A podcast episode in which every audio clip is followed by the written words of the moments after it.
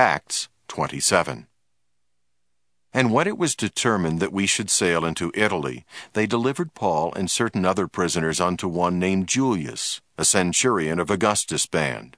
And entering into a ship of Adramyttium, we launched, meaning to sail by the coasts of Asia, one Aristarchus, a Macedonian of Thessalonica, being with us. And the next day we touched at Sidon.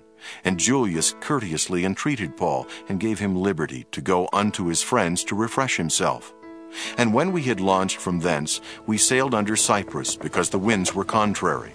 And when we had sailed over the sea of Cilicia and Pamphylia, we came to Myra, the city of Lycia. And there the centurion found a ship of Alexandria sailing into Italy, and he put us therein.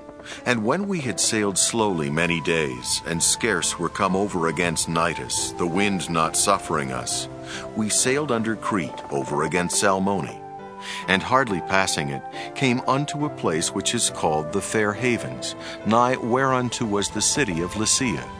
Now, when much time was spent, and when sailing was now dangerous, because the fast was now already past, Paul admonished them, and said unto them, Sirs, I perceive that this voyage will be with hurt and much damage, not only of the lading and ship, but also of our lives.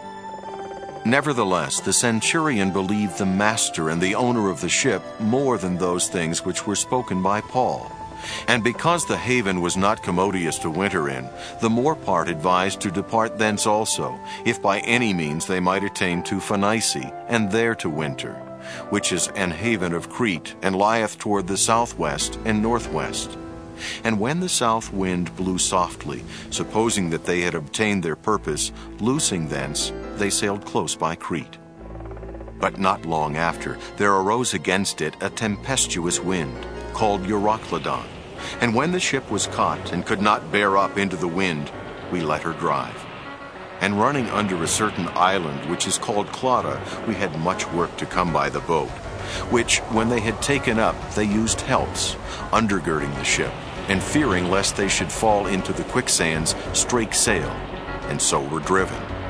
And we being exceedingly tossed with a tempest, the next day they lightened the ship. And the third day we cast out with our own hands the tackling of the ship. And when neither sun nor stars in many days appeared, and no small tempest lay on us, all hope that we should be saved was then taken away. But after long abstinence, Paul stood forth in the midst of them and said, Sirs, ye should have hearkened unto me, and not have loosed from Crete, and to have gained this harm and loss. And now I exhort you to be of good cheer, for there shall be no loss of any man's life among you, but of the ship. For there stood by me this night the angel of God, whose I am and whom I serve, saying, Fear not, Paul, thou must be brought before Caesar. And lo, God hath given thee all them that sail with thee. Wherefore, sirs, be of good cheer, for I believe God that it shall be even as it was told me, howbeit we must be cast upon a certain island.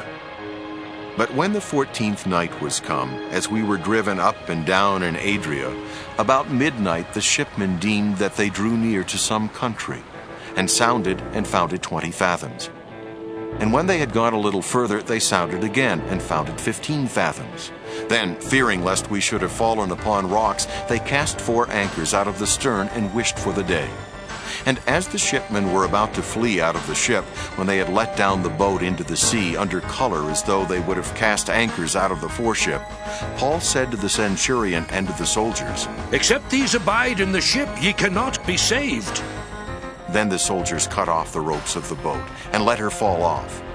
And while the day was coming on, Paul besought them all to take meat, saying, This day is the fourteenth day that ye have tarried and continued fasting, having taken nothing. Wherefore I pray you to take some meat, for this is for your health, for there shall not an hair fall from the head of any of you. And when he had thus spoken, he took bread and gave thanks to God in presence of them all. And when he had broken it, he began to eat. Then were they all of good cheer, and they also took some meat. And we were in all in the ship two hundred threescore and sixteen souls. And when they had eaten enough, they lightened the ship, and cast out the wheat into the sea. And when it was day, they knew not the land, but they discovered a certain creek with a shore, into the which they were minded, if it were possible, to thrust in the ship. And when they had taken up the anchors, they committed themselves unto the sea, and loosed the rudder bands, and hoised up the mainsail to the wind, and made toward shore. And falling into a place where two seas met, they ran the ship aground. And the forepart stuck fast, and remained unmovable, but the hinder part was broken with the violence of the waves. And the soldiers' counsel was to kill the prisoners, lest any of them should swim out and escape.